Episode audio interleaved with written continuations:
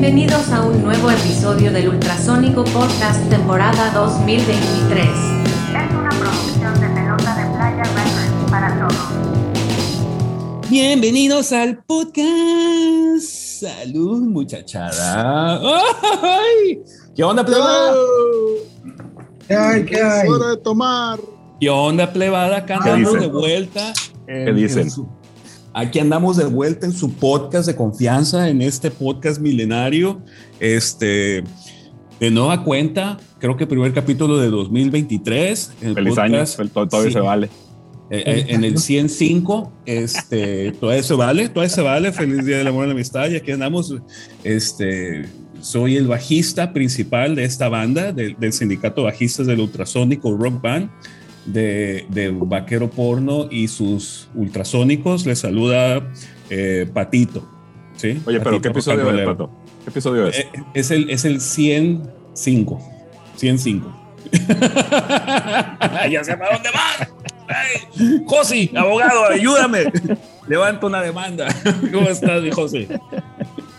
Pero sí sientes más, ¿verdad? Cof. Buenas noches, Patito, muy bien, muchas gracias. Un placer estar con ustedes de regreso a este ejercicio musical y de comunicación de las vías del internet. Sí, también. ¿Qué correcto tiene? Bueno, buenas noches a todos, Ultrasónico Podcast, que estás en vivo. Miguel Gómez Llanos y Valdés, ¿cómo estás? Buenas noches.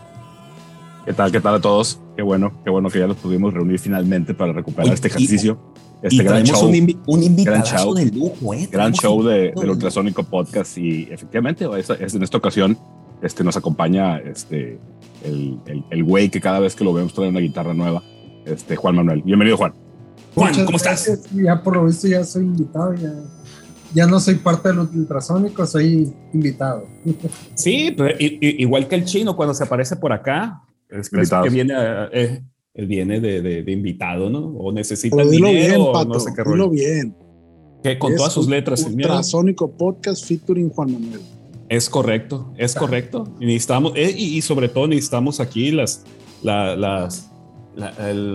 historias de Juan Manuel en este tema que vamos a hablar ahorita. Miguel, ilustra a nuestro amable auditorio. Totalmente. Fíjate que la última vez que nos vimos por esos terrenos virtuales de la supercarretera en la información, pues correcto, fue el episodio 104, obviamente, donde hablábamos del día después de aquella tocada que tuvimos en noviembre con los Blackbeards, ahí en el Backfrog Bar, ¿no? Entonces por ahí tuvimos ese episodio donde platicamos los pormenores de esa tocada y volvimos a tocar Pantera, que fue el primer sencillo que lanzamos por allá en noviembre también, el mismo día que tocamos, de lo que va a ser el nuevo disco, el quinto disco de estudio del Ultrasonic Band Internacional, ¿no?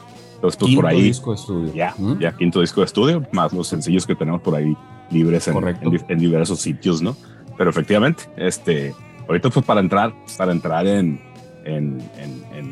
tema y para darle cierta secuencia a lo que se va a convertir esta serie de podcasts donde estamos presentando cada canción que lancemos de lo que se va a convertir en el quinto disco, lo vamos a hacer esta estrategia de lanzar canción por canción, sencillo por sencillo, hasta que finalmente liberemos el disco completo. Pues yo pienso que un poquito para allá, un poquito después de la mitad del año.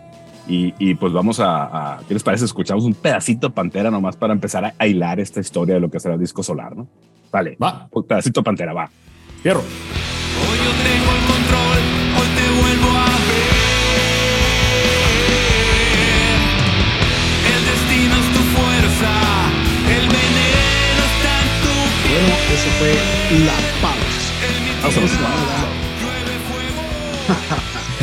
Ese fue un fragmento de Pantera, el track que se lanzó a finales del año pasado. Ya han tenido la oportunidad de escucharlo en el episodio anterior a este. Y bueno, ¿qué sigue? Sí, fíjate que nomás para comentarios, Pantera por ahí se ha estado tocando en el programa de Miguel Sánchez ahí en Vibra Radio. Pues gracias por el espacio y por la difusión de las propuestas de las bandas locales. Da gusto que por ahí hay esta oportunidad de invadir con nuestro sonido las ondas hercianas de la radio local en Culiacán, ¿no? Pero bueno, lo que nos trae a este episodio es Solar, el tema que lanzamos apenas el 22 de abril pasado y que pues ha estado teniendo ahí movimiento. y pues arranquemos. ¿Qué les parece? Pues yo creo que podemos arrancar diciendo que es uno de los tracks que se quedaron atorados en el 2020 y finalmente después de 3 años ha tenido este cierre fortuito y agradable a cuando menos a mis oídos, ¿no? Finalmente. Tenemos más temas ahí atorados, pero este tema en particular a mí me... No sé de dónde... No sé, a ver si te acuerdas tú, Miguel, de dónde sale la idea de Solar o simplemente fue parte del jam. Fíjate que nos estamos acordando, yo tenía un poco difusa esa memoria y en plática yo sí pude haber ocurrido por allá en el 2018. Si todavía no es que más para atrás. Sí, fíjate, porque fue un jam. Yo no me acordaba del todo y yo sí me tuve la amabilidad de sacar unos bullets ahí y nos acordamos de cómo surgió, ¿no? Estábamos llameando a guitarras, creo que también estaba Juan, y por ahí hice un comentario yo que me gustaría hacer una canción en el mood de Pink Floyd, de las canciones que son más down tempo, ¿no? Por ahí que tuviera esa amplitud y ese vibe relax, que le pudieras meter mucha textura y mucha atmósfera, ¿no? Entonces, pues por ahí surgieron las primeras notas, incluso creo que trabajamos pues lo que es el coro, que también es puente. ¿Te acuerdas, José? Sí, me acuerdo, de hecho, haciendo memoria, ahorita que mencionas eso, ese ejercicio se dio porque en aquel entonces había un proyecto de hacer un acústico con toda la banda y estuvimos nosotros primero en casa, en una noche con las guitarras. Cierto. Creo que por ahí salió la primera idea de Solar, los primeros acordes. Sí. Y después yo me acuerdo que le pedí a Miguel y a Juan, si vamos a hacer el acústico necesitamos tocar los 3 juntos, las guitarras acústicas, para ver qué amplitud o intensidad le vamos a dar al trabajo, al concierto, ¿no? A la presentación. Ese proyecto pues se quedó de lado, como muchas cosas que a veces suceden en la banda, pero en una de las ocasiones que nos reunimos en casa de Miguel, un sábado, echando chelita sabrosa, fría, estuvimos Juan, Miguel, que fue el casero, y yo, con las guitarras, y salió la idea otra vez, porque estaba muy fresca, creo que fue 1 o 2 fines de semana después de esa vez que estuvimos en mi casa, y empezamos a darle, y ahí salió una estructura para iniciar la canción, más formita. La parte que con la formita. Entonces, esa estructura que ustedes podrán escuchar en el producto terminado salió desde aquel entonces, ¿no? Ya todo lo demás se fue moviendo. Totalmente, fíjate, no me acordaba de ese acústico. Esa era, surgió a invitación del Jorge Peraza y en el Manimba, que nos dijo, oye, ¿por qué no arman algo así como más tranquilo, como para que esté mejor el vibe acá? Y por ahí lo estábamos perfilando, pero efectivamente pues fue uno de los tantos proyectos que luego se atoraron por ahí. Igual luego puede salir. No, por supuesto, todo se puede retomar. Y hablando de retomar, pues retomemos. Salud. Salud. Salud. Fue un tema complicado, ¿no? Sí, ya que lo llevamos ahí al jam ya completo y eso, pues no voy a decir que costó trabajo, pues todo cuesta trabajo, todo tiene su reto. Pero pues era una canción con un tempo y una estructura que no estamos acostumbrados a hacer. No había ningún antecedente como para tomarlo de base y desarrollarlo por ahí. Pues era a partir de lo desconocido, ¿no? Para nosotros y para la formación que traemos desde el 2015 con el arquitecto del ritmo de la batería, ¿no? Entonces pues por ahí se fue dando pues en base al ensayo, como es el ensayo, darle vueltitas, probar diferentes cambios, diferentes cosas. Pues por ahí se empezaron a generar los arreglos, como siempre suele suceder en el jam, esas pausas que empezamos a dejar entre partes para crear un poquito de tensión y que empezar otra vez el motivo. La canción pues tiene varias partes que se repiten y tienen unas partes que no se repiten, ¿no? Todo eso en base al jam, ¿no? Así es. Patito, ¿qué onda? Aquí estoy. No me digo. Es que estoy escuchando. Para eso te contratamos, cabrón. Sí, güey, no. Es que si nos preocupamos cuando no interrumpes, pensé que te he despreciado. No, es que no estoy tomando. Puede ser eso. Ese es el problema. Qué aburrido. No, es que estoy tuiteando, pues, ya sabes, esta dinámica de poner la foto de el chat. Oye, fíjate que no me acordaba de esa parte, de que en algún momento se planteó la posibilidad de hacer como un breve ensamble acústico, ¿no? Y sí, o sea, sí coincide con la parte tranquila, la parte acústica, pero a mí se me hace un tema, a mí personalmente me encanta este tema, se me hacen de los temas del ultrasónico, de todo el catálogo. Yo creo que este ha venido a sustituir ahora de nueva cuenta a uno de mis temas favoritos, ¿no? El primero fue Martes Ambiental, el segundo yo creo que fue el 2020, y este vino a rematar bien perro. Llegó, sí, rapidito, claro. Llegó rapidito a robarle protagonismo al 2020. Y bien chistoso, porque yo me acuerdo que esta rola fue muy llameada en las sesiones de ensayo o de jam, y no terminaba de cuajar, y se fue alargando, y el acomodo de los instrumentos llevó mucho tiempo. Y personalmente, no sé ustedes qué opinen, ¿no? Pero yo me acuerdo que cuando grabamos la batería, cuando traqueamos el tema, pues fue en el 2019 o inicios de 2020, no recuerdo. En el 19, las sesiones fueron en agosto, el 19. Fíjate. Entonces, hubo una cosa ahí rara, porque pues por consecuencia de la pandemia, todo esto se quedó enlatado muchísimo tiempo, ¿no? Entonces, ahí empezamos a volvernos a reunir y a escuchar lo que había quedado grabado. Yo me acuerdo que pues faltaba mucho, ¿no? Pues nada más estaba la batería, faltaba todo lo demás. Y a la hora que grabamos, o más bien dicho, a la hora que a mí me tocó grabar mis partes, yo siento que toqué menos que lo que tocábamos en los ensayos y en los jams. Sí, fíjate que ya que se empezó a hacer el layout de la canción, ya que Pato puso el bajo y eso, pues como que se empezó a definir un espacio que igual yo creo que no estuvimos conscientes nunca que la canción tenía, ¿no? Entonces, un espacio y una amplitud que realmente no requería de gran cosa para que cuajara el efecto y el mood que finalmente tiene la canción, ¿no? Regresándome un poquito, me acuerdo que teníamos idea de grabar, pues ahora sí más rápido, para poder sacar un disco en el 20, y por eso estamos grabando en 2019, y se puso un poquito más lento el ritmo. Grabamos en la primera sesión, y fue la única sesión de grabación. Fue cuando se montó la batería y que conseguimos aquel set de micrófonos que Juan consiguió ahí en una tienda local días antes de meternos a grabar, pues con la idea de que quedara muy bien la batería y todo ese tema. Pero lo estuvimos combinando con tocadas en vivo, pues entonces era ensayo y grabar un poquito y luego ir a tocar en vivo, y ahí se fue retrasando, ¿no? Y luego pues nadie se esperaba lo que pasó, y por ahí se dio ese tema, y efectivamente Solar fue de las que yo creo que no tenía nada. O sea, sí, realmente estaba la pura batería. Me acuerdo cuando retomamos todo este tema, que resolvimos el tema de la Mac que se había descompuesto, donde originalmente habíamos grabado todo. Empezamos a sacar los tracks por ahí. Me acuerdo que Pato pidió que se le mandaran los tracks con bajo, sin bajo, para ensayar, porque pues el que se quería grabar era él. Y en esta forma, esta dinámica de grabar que hemos establecido, pues vamos grabando como pues, en orden, para ir pues ahora sí construyendo capas y capas, ¿no?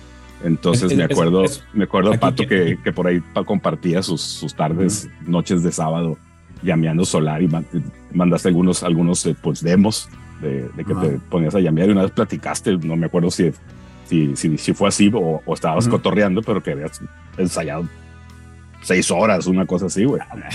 6 horas, no para tanto, no me alcanza la chela para tanto. Pero no, lo que se me hizo curioso del proceso es ese, pues cuando ya rescatamos la computadora, la Mac, nos reunimos un día a escuchar los tracks que llevábamos 3 años sin escuchar, y fue como, órale, y ahora pues hay que grabar, por ejemplo, en el caso mío, grabar el bajo, ¿no? ¿Qué hacemos? Pues yo no tengo el Pro Tools aquí en la computadora, ¿no? Y no lo voy a instalar nada más para escuchar una rola, pues, y era como de cómo le podemos hacer que sea más fácil, más práctico. Entonces le pedí a Juan Manuel, dije, hazme un paro, así como está la base, pásamela pero sin el bajo, y pásame otro audio igual, de la misma longitud, pero con el puro bajo. Entonces lo que hice es que los junté en el GarageBand del iPad, güey, porque para esto Para mí es bien práctico, aunque tengo el GarageBand aquí en la computadora, aquí, en donde estoy ahorita. Para mí es bien práctico agarrar el bajo y conectarlo directamente al iPad y abrir el GarageBand, y ahí hago yo todo mi cotorreo, pues. Entonces, pues eso que más que una maña, Pato, pues es algo bien práctico y es algo muy de es hoy, algo, ¿no? Muy práctico, es algo muy práctico porque me puedo sentar donde sea, le Ajá. pongo los audífonos, le conecto el bajo directo, ¿no? Con aquí el, siéntate si quieres. Y entonces, fue interesante porque haz de cuenta que escuché la rola una vez. Para esto ya habían pasado mucho sin tocarla, ¿no? Entonces haz de cuenta que pues fue otra vez una tarde de a ver dónde están las partes, y ya que la empecé a localizar, quité el audio de referencia original, pues empiezo a grabar y es las tomas que les mando, y dije, ah, no, pues ya quedó el bajo y la chinga. Pues un día voy a la casa de Juan Manuel, que aparte fue como entre semana, güey, creo que fue como un jueves, ¿no? Realmente y sin tomar. Fue, y sin tomar, ¿no? Se escucha, güey, se escucha. Me lucí. Ah, espérate, entonces para esto yo había ensayado las partes, pero ya sin haber escuchado la toma original, y yo metía más notas, pues aquí yo tocando en mi casa, yo metía más notas. Cuando me dice el Juan Manuel, no, pues la quieres escuchar una vez, pues a ver, dale. Y cuando suelta el track original tenía muy pocas notas, dije, madres, güey, yo le estaba ensayando con un chingo de cambios, güey. Y cuando me lo pone y digo, puta madre, güey, suena bien chingona con bien poquitas notas, güey. Entonces fue como, en ese momento fue como de, quita todas las notas que te habías ensayado y ubícate en tocar solamente lo mínimo necesario para que suene grande el track, ¿no? Y ahí en ese momento cambió todo lo que yo había hecho aquí en el iPad. Se hizo un ladito y ya fue como vamos a apoyar el sonido, y ahí y así fue. Fíjate que ese es un gran ejercicio, porque si no lo hubieras llevado a cabo no hubieras llegado a donde llegaste, pues. O sea, sí. Si no hubieras probado todo aquello de que estuviste intentando, de más motivos, sí, más notas, más presencia del bajo en el track, no hubieras llegado a la simpleza, porque tenías que exagerarlo para luego empezar, esto no se necesita, se necesita nada más esto. Exacto, hay una parte donde está tocando el Yossi, por ejemplo, y yo hacía mi jugueteo así como yo en mi cabeza de yo voy a tocar aquí el bajo y voy a dar estas notas y voy a seguir algunos tambores de la batería, unos remates y la chingada. Y cuando escuché eso al momento de grabar dije, no, lo que tengo que hacer es hacer el bajo de fondo para que lo que toque el José se escuche muy bien, pues, ¿sí? Esta rola no es del bajista, pues es como de, hey, tienes que poner las bases para que estos vatos luzcan bien, cabrón, lo que están tocando, pues, ¿sí? Entonces, pero fue... Lo que siempre te hemos dicho, pues. Pero fue en un ratito de genialidad, Pato, genialidad. Fue en un momento de, se me hace que menos es más, vamos calando, y sí. Y ya después nos pusimos locos, el KDC y yo, ¿no? Ya metimos al final ahí como... 7 líneas de bajo, ¿no? Vale, deja eso para que lleguemos ahorita al punto de la producción, ¿no? Estamos como en el tracking todavía, como platicábamos, pues lo que quedó en aquella sesión, en el caso de Solar, y donde recuperamos los tracks para volver a grabar, el Solar era la que no tenía más que la batería, pues. Tenía otras cosas por ahí. Hubo un ejercicio ahí interesante de empezar a reencontrar las canciones y encontrarlas, porque el tiempo que las dejamos de escuchar para mí funcionó de una forma muy positiva, porque como que nos logramos salirnos del vicio o del loop de que ya traes una idea preconcebida y a lo mejor es bien difícil apartarte de ella, ¿no? Entonces de esta forma nos jugó a favor esta circunstancia, porque pudimos, obviamente la batería ya estaba grabada, ahí no había forma de hacer ningún cambio, esa base sí era definitiva, esa ejecución y la forma en que la tocó y todo el tema, pero todo lo que le podíamos poner encima podía ser con otro enfoque, ¿no? Que fue como al final terminó sucediendo, ¿no? En el caso particular, os voy a decir, te digo, en esas búsquedas de la canción, en lo que ya estaba grabado, yo tenía ahí un tema con mi guitarra, porque utilicé al inicio un efecto shimmer que viene en la unidad de M5, Line 6, que se me descompuso. Entonces eso era imposible que lo volviera a hacer, ¿no? Ya no lo pudimos reparar la unidad y todo el tema, había trabajado mucho en esos seteos de efectos para, como suele suceder, no los tenía respaldados por ningún lado como para recuperarlos en otra unidad.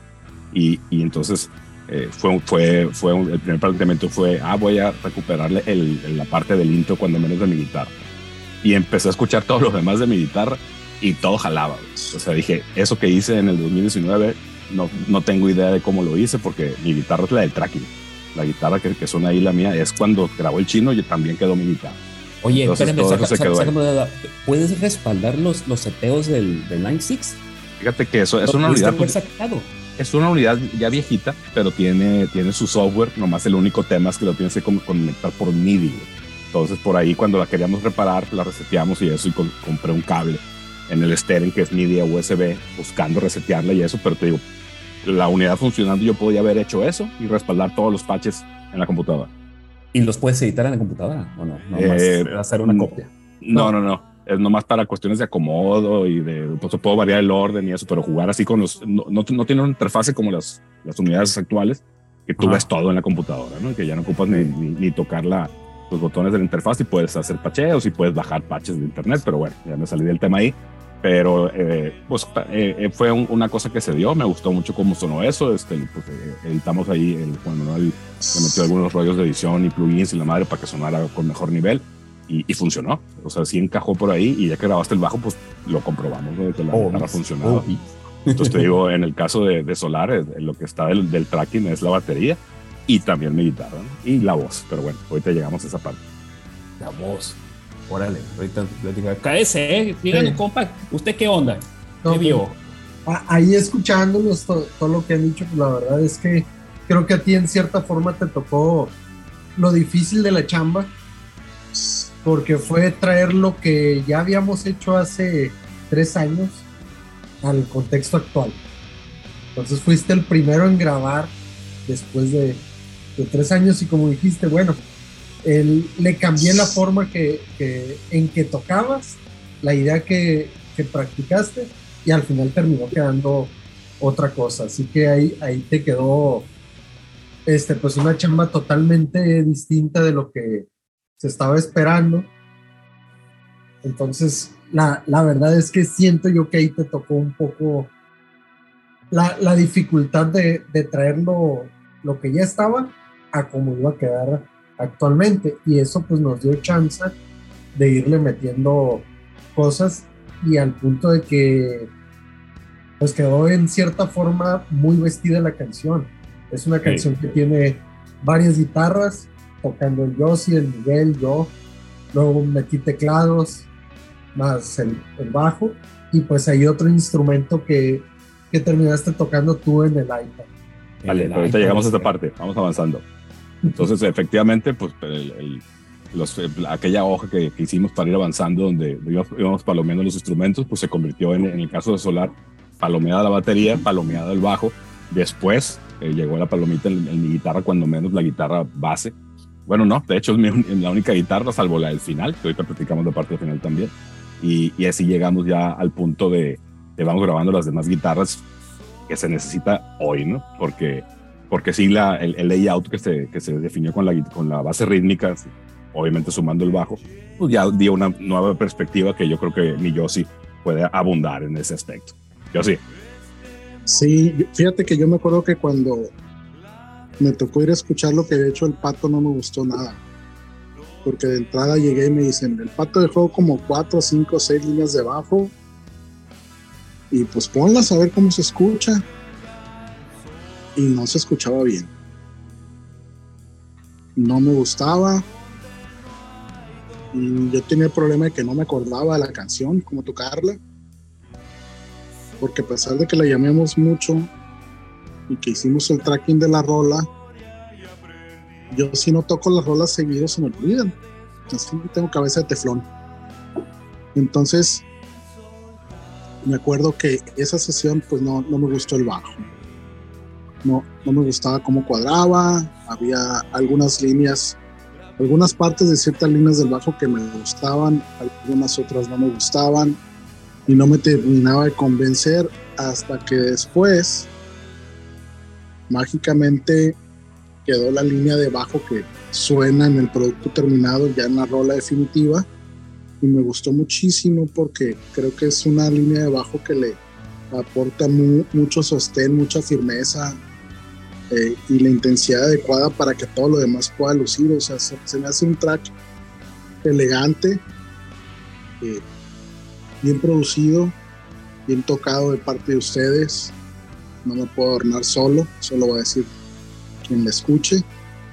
Y me acuerdo que cuando me tocó grabar mis líneas, pues ahí rápido, ¿no? En las escuchas le decía yo al Juan, a ver, ponla para ver cómo va, ponla para ver qué fue lo que hice y ponla para ver dónde ve el solo, qué tanto dura, etcétera, etcétera.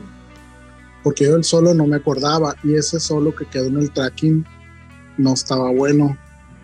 Y nunca hubo un solo definitivo, siempre le ponía en la parte del solo muchas otras cosas distintas, cosas muy feas, cosas interesantes que pues, se olvidaron y que en el momento de la grabación pues hay que sacar agua del pozo para hacer la chamba, ¿no? Entonces me acuerdo que esta tarde noche Miguel estaba intentándole poner una línea de guitarra al tema y no quedaba, y en una de esas partes donde estábamos escuchando lo que se había grabado, porque Miguel grabó esa parte antes de que yo pusiera mis guitarras, Miguel dijo, no, lo que pasa es que esta línea de guitarra tiene que suprimirse, y era una línea de él. Entonces, a ver, espérate, pero ¿por qué? Y poco a poco, a fuerza de escucharla, pues sí, hay que eliminar una de las líneas que tocó Miguel.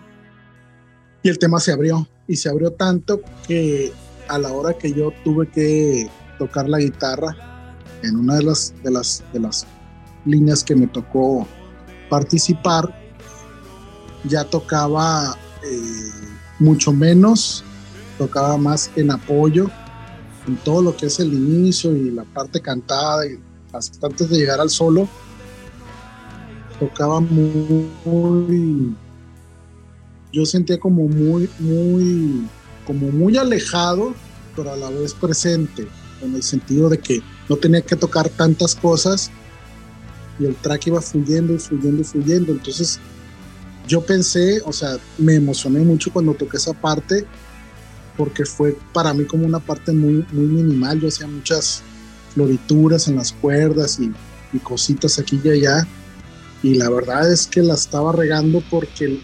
esa idea que a veces tenemos de meterle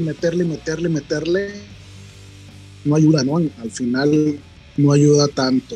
Hay veces que funciona, la mayoría de las veces no funciona, hay que ser autocríticos para decir no, esto no. Entonces finalmente en mi línea de apoyo a lo que es la rítmica de Miguel y la voz y todo eso, fue como muy suave, sentí, esa es la palabra, no alejado, fue muy suave esa línea. Y a la hora del solo no me gustaba lo que estaba haciendo, no me gustaba cómo quedaba, no me gustaba la intención, no me gustaba el timing del solo. El sonido, lo estuvieron trabajando ahí con pedales de la chingada, tú y el Juan. El sonido lo trabajamos bastante, pero ayudó mucho que entre las guitarras que estaban esa tarde ahí en el estudio, había una Gretsch. Sí. X Factor. De caja, que está, en cuanto a sonido, muy, muy bonito sonido, precioso sonido. Voy a interrumpir ahí un poquito nada más, que no se te vaya la onda, pero un agradecimiento a Manuel, amigo mío, dueño de esa Gretsch, que necesitamos ponerlo ahí en los créditos. No, es ex dueño, güey. Ex dueño. Claro. Okay, para avisar. Mira, la he tocado más yo que el Manuel, entonces probablemente se chingó la cosa, ¿no? Le gustó, sí. Se la queda. Entonces, pues agarro esa guitarra. Yo me acuerdo que en esa tarde no tenían guitarra mía ahí en el estudio, entonces Miguel me decía, tócala con la Les Paul. Y yo decía, no es un sonido para Les Paul. Entonces Juan sacó sus otras guitarras, la Hammer y su Gretsch, muy bonitas ambas, buen sonido y todo. no me convencía. Estaba muy nervioso, yo no creo que estaba muy nervioso porque yo pensaba para mis adentros, esta madre tiene que quedar muy bien y se me hace que no estoy dando el ancho y se me hace que me estoy quedando corto y ese tipo de inseguridades que a veces nos atacan, ¿no?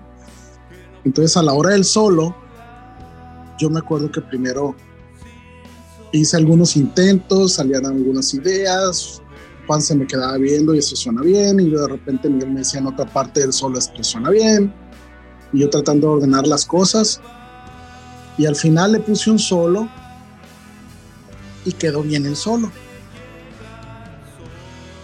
Y ya terminamos de grabar esa parte y a ver, Juan, suéltala para oírla como se oye. Y a mí no me gustaba el solo nada. No es que el solo estuviera mal, pero no era lo que yo me imaginaba que tenía que quedar. Era un solo muy distinto a lo que quedó, que de hecho, si algún día se deciden a sacar la rola con el solo distinto, el alternate take del solo, pues toma otro rumbo, pues es otra textura, es otro sonido, es otro impacto, ¿no? Entonces se me quedaron viendo bien raro cuando les dije, pues no me gusta, muchachos, se me hace que lo voy a volver a grabar. Si es que el Juan no lo borró, no digo, a lo mejor sigue estando el solo por ahí grabado, lo borró el Juan. No, ahí sigue. Ahí sigue, bueno, entonces... No, porque acuérdate a la hora, que el riesgo fue, deja ese y graba otra línea. Ajá, y a la hora que me decido volver a grabar el solo, pues ya seteamos bien los pedalitos y todo, y vuelvo a agarrar la Gretsch. Y cosa curiosa es que esas líneas que toqué yo en esa canción están grabadas con esa Gretsch, tanto la parte rítmica como el solo. Y en el solo pasa algo muy chistoso, porque cuando ya empezamos a grabar ese solo, la guitarra dio como un brinco en sonido, me generó una sensación muy chingona de tocar el solo porque me estaba respondiendo como yo quería que me respondiera la guitarra. Entonces, cuando eso me sucede, yo siento que mis dedos no batallan tanto para tocar y se hace como tocar el solo muy, muy suavecito. Ahora, al ser una guitarra de caja, pues estaba el asunto del feedback y el estudio pues es un cuarto chiquitito, ¿no? Entonces, encontré el punto donde acomodarme, ya puse el banquito, me senté y empecé a darle. Y me acuerdo que cuando quedó el solo, me sorprendió mucho porque me gustó desde que lo terminé. Y déjenme platicarles que ese solo es una sola toma. No hay punchings, no hay overdubs. Así como fluyó, así fue como quedó. Oye, bueno, así tenía que hacer porque no sabemos hacer overdubs en Pro Tools, güey. Bueno, entonces... quedó el solo y ya después del solo me acuerdo que grabé la parte final, pero eso sí ya la grabé creo que con mi guitarra en otra sesión, no fue la misma tarde. Así es. No, y también mencionar que la guitarrota esta, la Gretsch, tiene Bigsby, ¿no? Y a mi compadre yo sí le va muy bien el Bigsby por el vibratillo que le permite hacer, que es diferente al trémolo de su guitarra habitual, ¿no? Entonces consiguió ahí unas cosas muy padres en la parte rítmica sobre todo, y para el solo usaste el Octave Reverb de JHS que acaba de conseguir, y por ahí en la salida del gran solo de Miyoshi queda como un drone de cómo se oye como strings la guitarra, pues, y se conecta bien canijo con lo que sigue, ¿no? De la canción y sí, ese tipo de cosas. No hay un fade in después del solo, ¿no? Entonces Vuelve a empezar el tema y parece que estaba así cortado con tijera milimétrica. Con bisturí. Se quedó muy bien. Sí, así parece como que le habían metido un fade, algo así, y no, realmente esa fue la salida, así como estaba, así fue, no hubo un fade, no hubo edición, no hubo nada. Y el último apunte que tengo que aportar respecto a ese solo es que ahora me lo tengo que aprender porque nada más lo toqué esa vez. Lo bueno es que está grabado. Así es. Es correcto. Y ahí totalmente. Fíjate que ahí cuando yo sí grabó su guitarra, el Juan ya había grabado la de él, que es un arpegio, las notas básicas. Eso sí lo teníamos desde que la empezamos a tocar. Esa parte Juan ya la tenía definida. Y fíjate que cuando recién la grabó, le decía yo, oye, fíjate que se me hace que se pierde un poquito el espacio y este efecto que tiene en la parte de los versos, que parece que es una sola cosa, pues que no cambia de nota, digo, aunque el bajo obviamente cambia del sí al mi, creo que se pierde ese efecto. Y me dice el Juan, no, espérate, dice, y va y le baja. Y nomás le bajó a la guitarra, ahí está. Así, o sea, la magia de los ajustes de niveles, el Juan lo tenía muy claro, y ahí, pues, ahí fue como se empezaron a construir las cosas. Esa fue la guitarra, la rítmica, la limpia del Juan, digamos. Luego, pues, venía esta idea de meterle, pues, habíamos platicado de meter un Wurlitzer, un Rhodes, una cosa así que le diera texturita, pero antes de eso, pues, le metimos unos strings a ciertas partes que, como es un tema lento, bueno, yo creo que es entre down y mid tempo, ¿no? Sí está lento, pero como que tiene una dinámica que lo mueve un poquito. Sí, lo entonces, metimos de contrabando porque al Pato no le gustan los strings. Exacto, de hecho estoy provocando esa conversación. Metimos los strings en unas partes a un nivel muy... como lo trabajamos como los reverbs.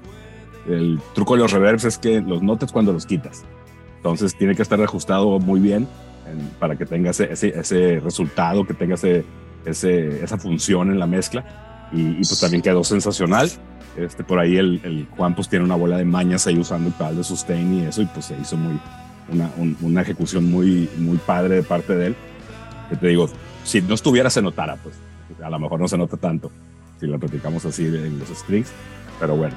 Y ahí entras tú, Pato. ¿Cómo está esa controversia que llegamos con los strings?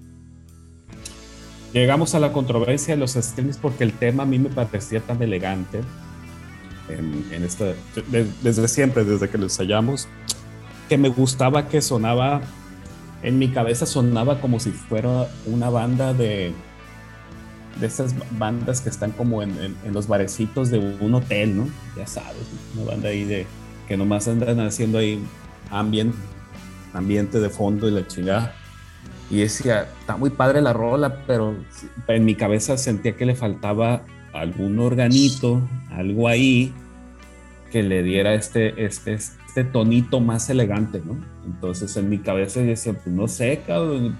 Y obviamente para mí lo más fácil es decir, échale un Rhodes, porque pues yo de teclados no sé nada, ¿no?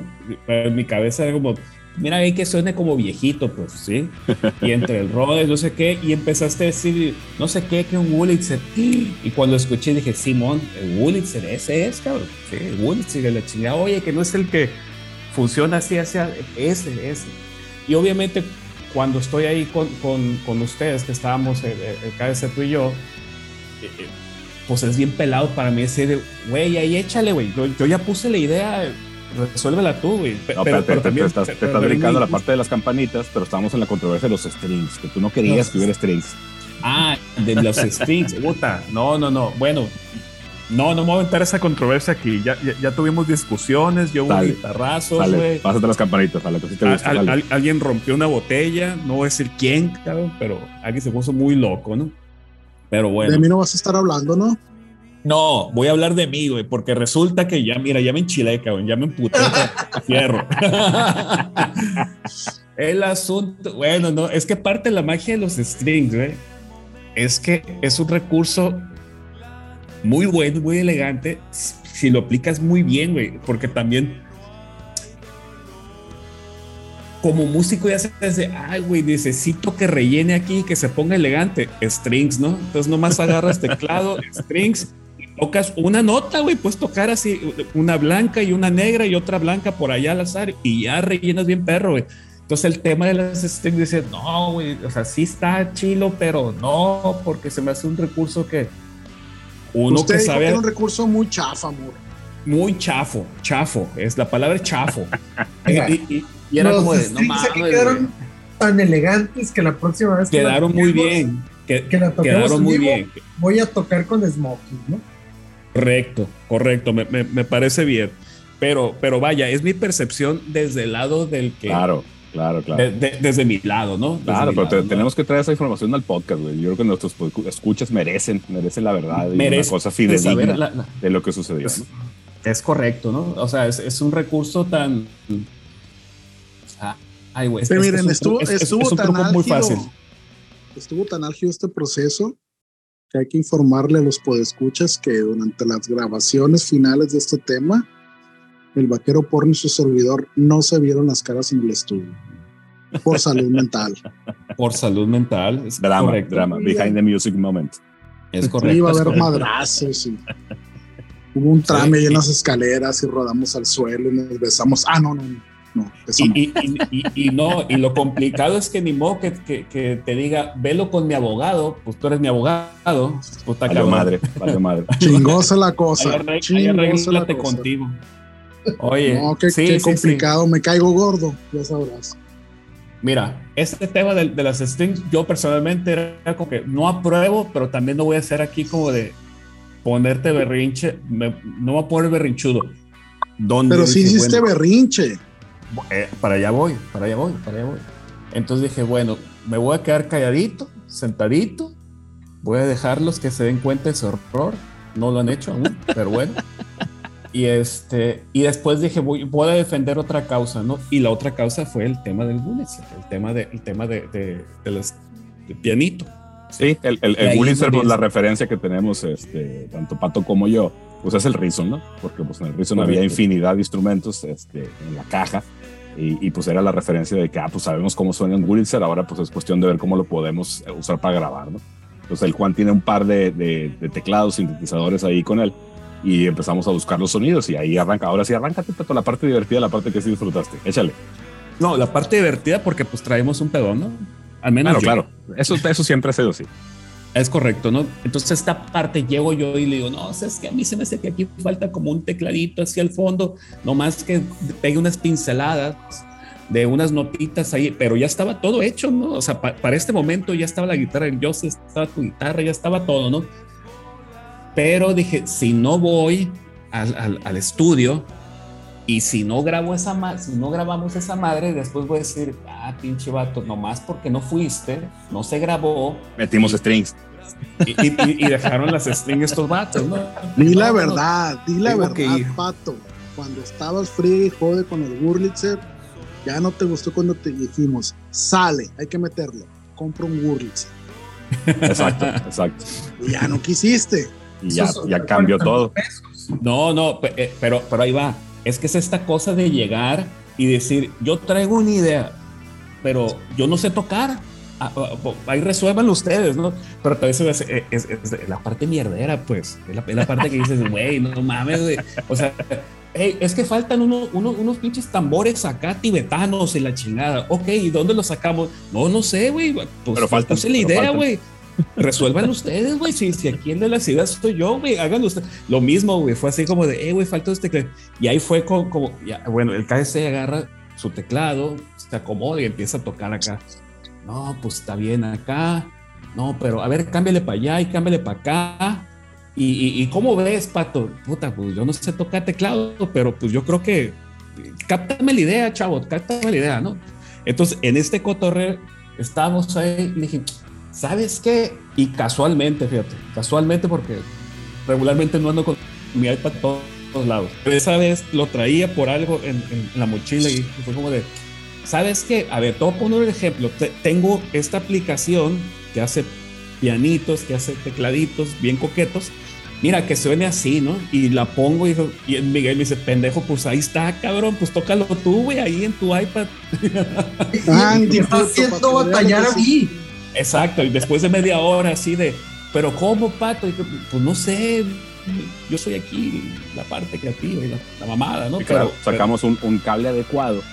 Correcto. Una Y de mini plug estéreo a 2 canons mono para meterlo a la lesis, a la mesa de mezclas, a la interfase, y pues inmediatamente empezó a sonar, ¿no? Entonces platica un poquito de la app, es PolyChord. Es un PolyChord para iPad.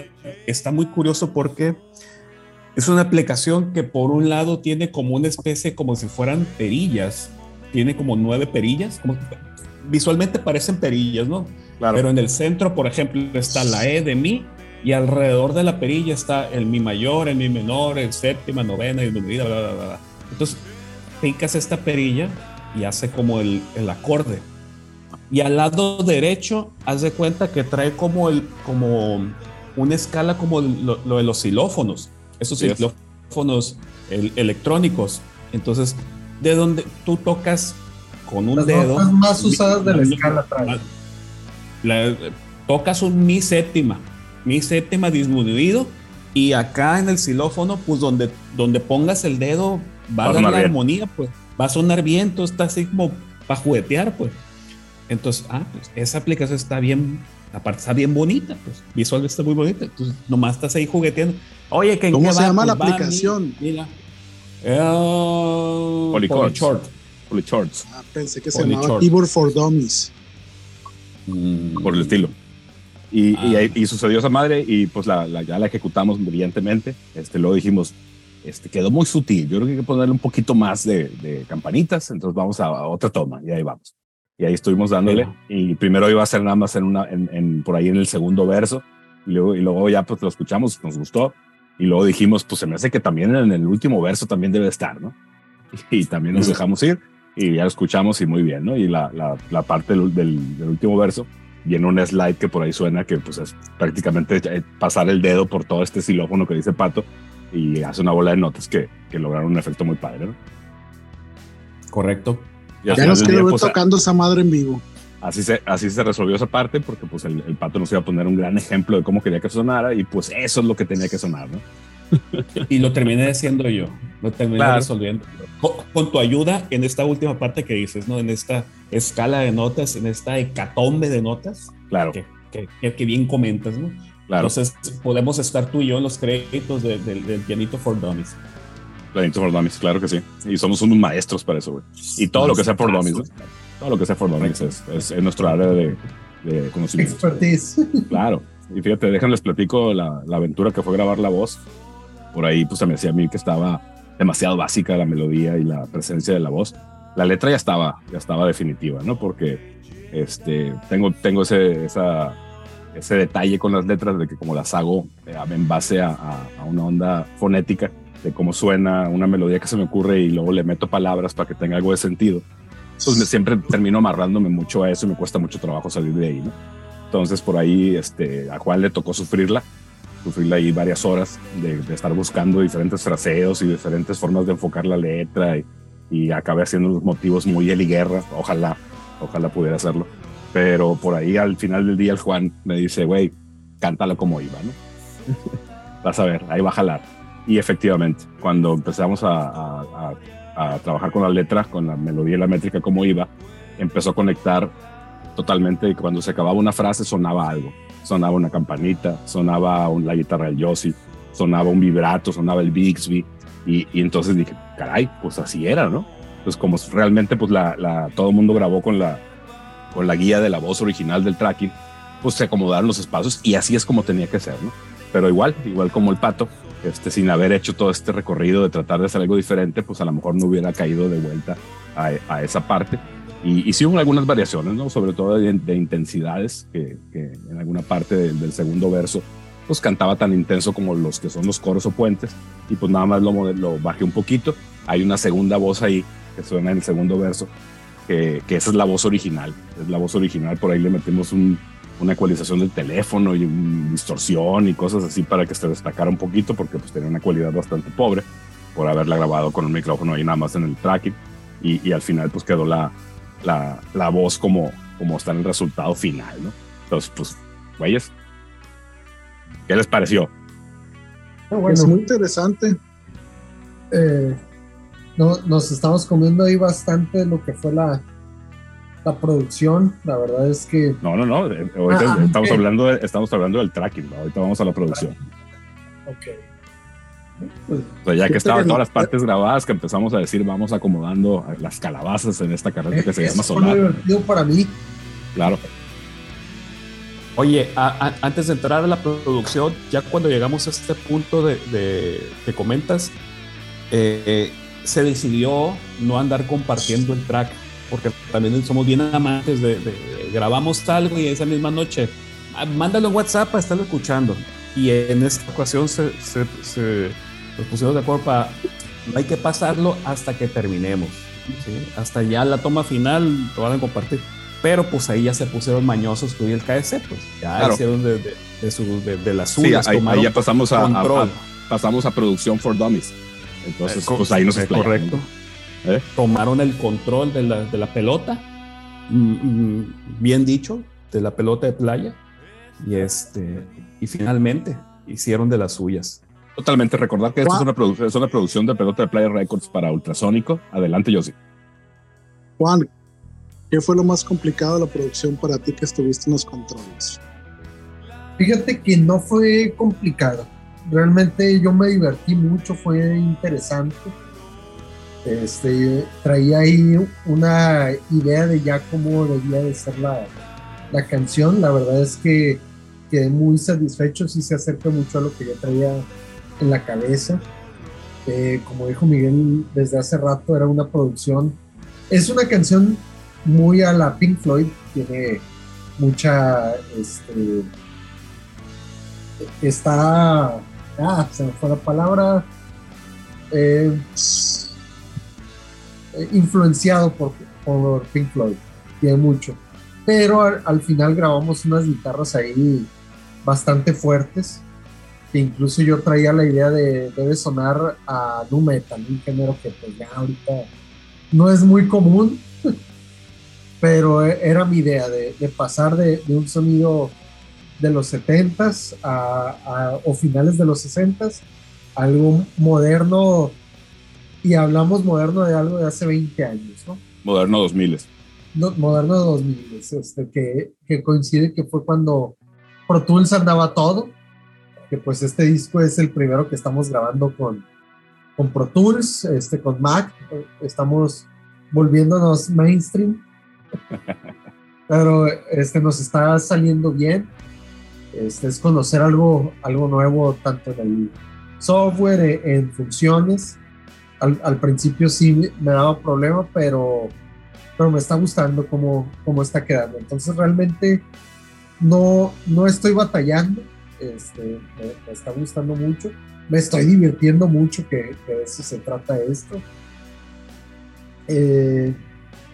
La verdad es que ahí la participación de todos, también la forma en que se ha estado grabando me ha ayudado a visualizar, a trabajar, a realmente editar una canción. Antes teníamos que trabajarlas, de decir vamos a recrear, o más bien crear que esto suene bien. No, acá es de ya suena bien, vamos ensamblándolo, y es lo que hemos trabajado, y la verdad es que eso me ha estado gustando bastante. Creo que también estos 3 años que estuvimos inactivos nos dio ganas de trabajar, quitarnos vicios. Entonces también creo que eso nos ha llevado a hacer las cosas con nuevas actitudes que ya no traíamos, a pesar de que siempre hacemos algo nuevo. Siento que sí nos ayudó todo eso. Oye, por supuesto, nos jugó a favor. Mencionaste la parte de ensamblar. No entiendo yo el término de ensamblar. Yo lo veo porque al final pues todos graban por separado. Ajá. Entonces al final es unir las cosas, que por ejemplo que grabamos en cierta parte 5 líneas de bajo. Uh-huh. Yo estaba buscando esta onda de un bajo pesado, fuerte, que fue la parte final de uh-huh. Este track, de esta canción, pero era por cosas que yo estaba buscando. Por ahí te estaban ya achacando es que el Pato grabó tantas líneas, ¿no? Pues es que yo le pedí que esto lo grabara varias veces, quería ver qué uh-huh. podía lograr con eso. Fue un lado creativo de productor. Ok, ya. Ensamblar es a la hora de que tenga este feeling de. Entonces te tocó. ¿Cómo se lo puso? Bajarle al bajo, pues, eso es todo. Bueno, fíjate que ahí coincidió que sí, muchas cosas fueron de volumen. Como dijo Miguel, de cuando grabé mi guitarra, yo cuando ensayamos escucho las cosas pues desde mi lado, ahí donde estábamos ensayando con el chino. Entonces traía una idea de mi guitarra se oye en este punto. A la hora de grabarla, el Miguel me dice eso de que oye, es que como que no encaja, espérame tantito. Entonces, se acaba de grabar, pero mira, con esto yo ya lo estoy oyendo como como lo oigo de mi punto donde estamos en el ensayo. No siempre se tiene que notar todo, ser lo principal. Entonces fue tan simple como bajarle, después hubo ecualización, pero realmente eso de bajarle fue lo principal en el caso de esa guitarra. Y en esta canción, que hay muchos espacios, pues sí fue bastante de, esto tiene que sonar aquí, no importa que no suene de otro lado, que suene aquí, aquí es donde interesa. ¿Cuántas líneas fueron, te acuerdas? Sí, a conteo rápido, fuera de la, bueno, súmale la batería, sumando la batería, nos aventamos unas 30 líneas. Unas 30 líneas, no, sí, era un pinche arcoíris esa madre, güey. Sí, tiene mucho trabajo. Ahí también debo admitir que mi mejor momento para hacer las ediciones era después de que grabábamos o le movíamos a algo, se iban todos y terminaba yo a las 4 de la mañana después de que todos se iban a ir moviendo, y era de, aquí quedó algo que me agrada.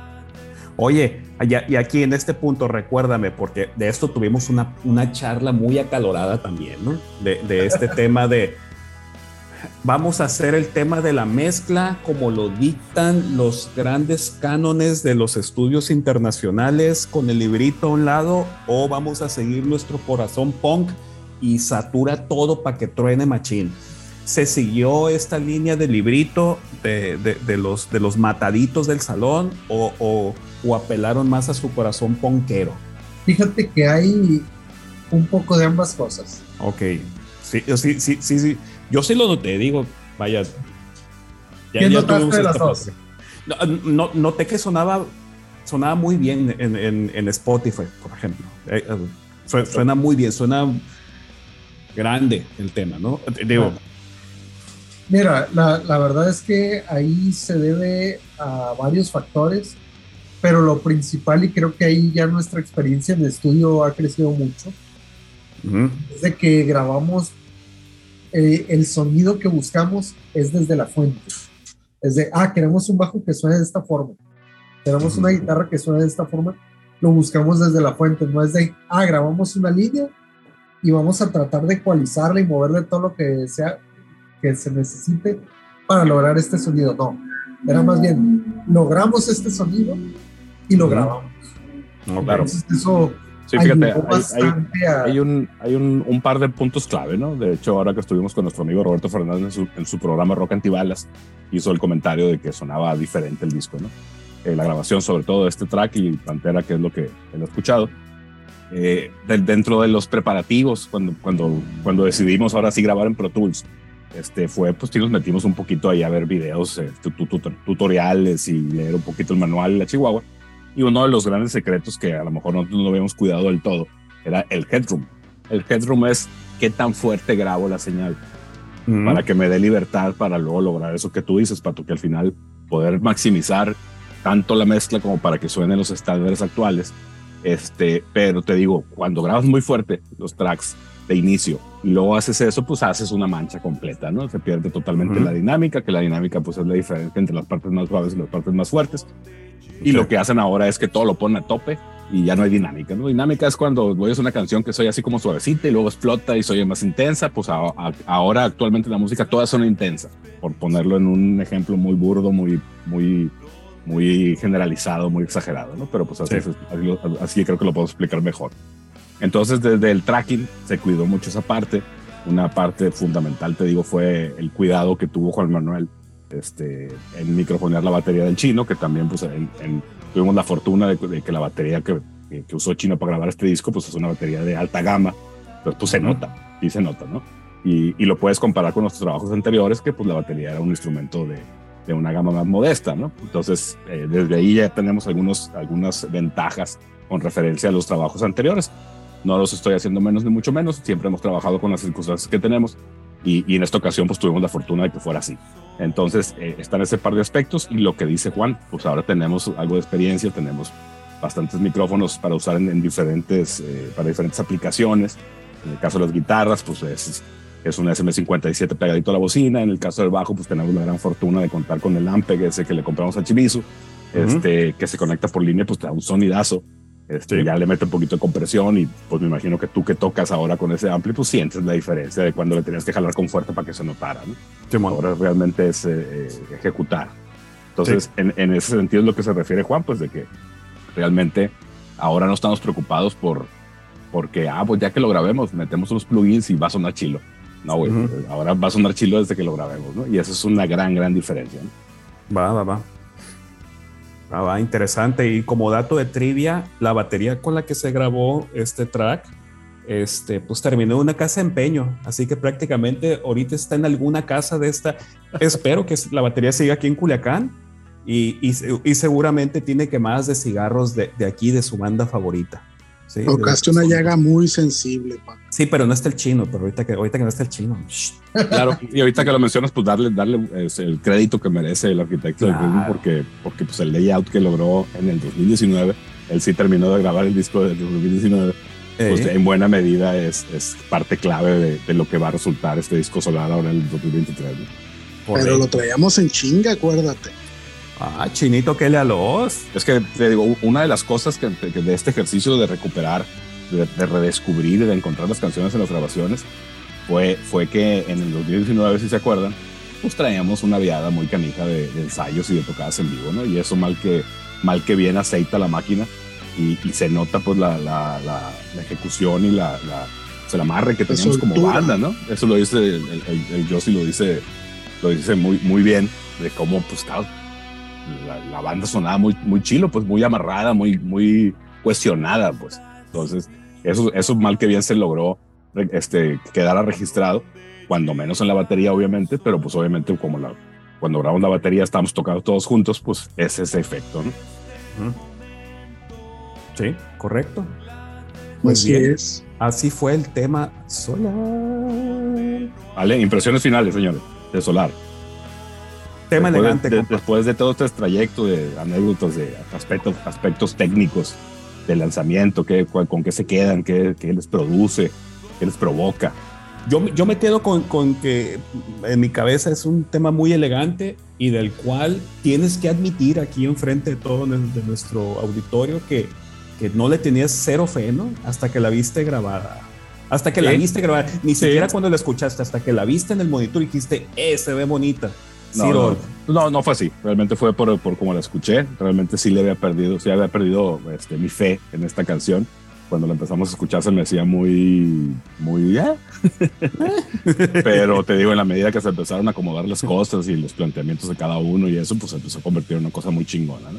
Sobre todo se nota muy cabrón, se logró muy cabrón este concepto que trabajamos para las canciones que van a formar este disco, de que te tuvieran una parte que no se repite ninguna otra vez en la canción, y en esta parte, pues esa parte que no se repite es sensacional, ¿no? Yo creo que es uno de los momentos clave, que va a ser el momento cumbre del disco, ya que lo lancemos como una obra completa.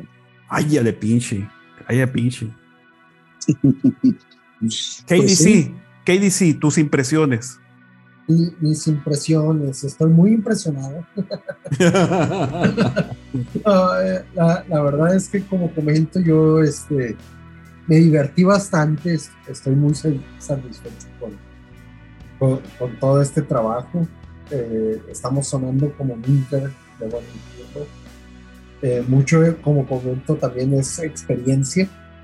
Siento que eso nos ha ayudado bastante también.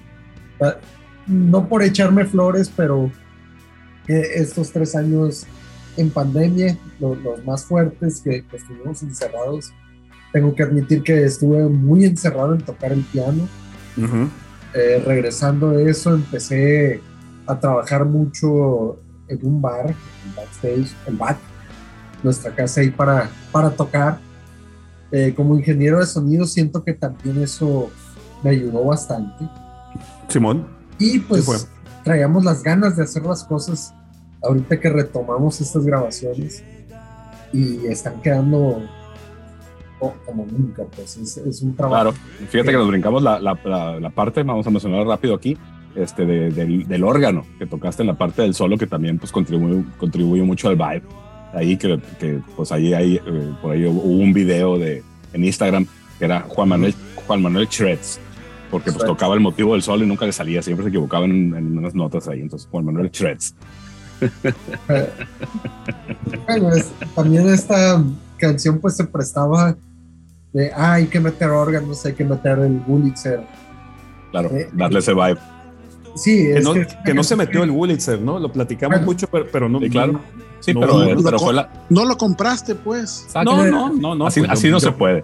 Si hubieras gastado 40,000 pesos, hubiera sido un perrito.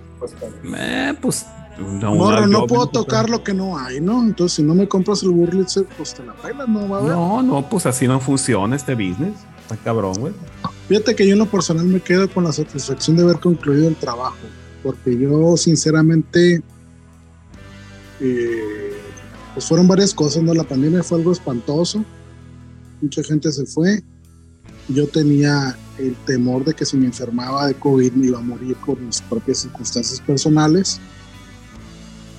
Gracias a Dios no sucedió, y dentro de todo eso yo pensaba que no íbamos a concluir este disco, que iba a pasar la pandemia, íbamos a regresar a escuchar las cosas y nos íbamos a voltear a ver todos y en un momento íbamos a decir, vamos pasando a algo nuevo, vamos haciendo otra cosa y esto se va a quedar enlatado de por vida, ¿no?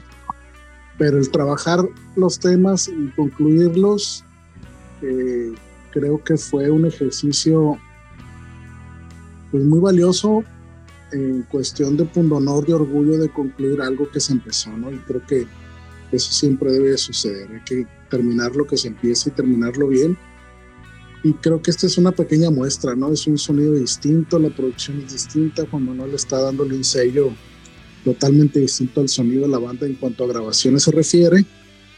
Creo que está quedando bien, creo que va a ser un disco muy balanceado, con muy buen sonido, con temas muy distintos los unos de los otros, de lo que conforma pues el trabajo de lo que va a ser el disco de Solar, y creo que nos va a dar la pauta para tener un poco más de dinámica en las presentaciones, irle mezclando cosas nuevas a setlists que ya están muy tocados y que va a dar pauta para lo que viene, ¿no? Para las partes nuevas de la banda, las canciones nuevas de la banda. Ya tuvimos un ensayo por ahí la semana pasada donde salió una idea interesante que pues gracias a Dios se grabó en el celular del Pato, no se va a perder, y creo que va a haber mucha cuerda para seguir haciendo un trabajo musical como banda, ¿no? Y como siempre vamos a estar ensayando en este verano caliente, o sea, tuvimos todo el tiempo fresco. Pero lo mejor que hacemos siempre es el tiempo de calor. Hijo de su puta madre.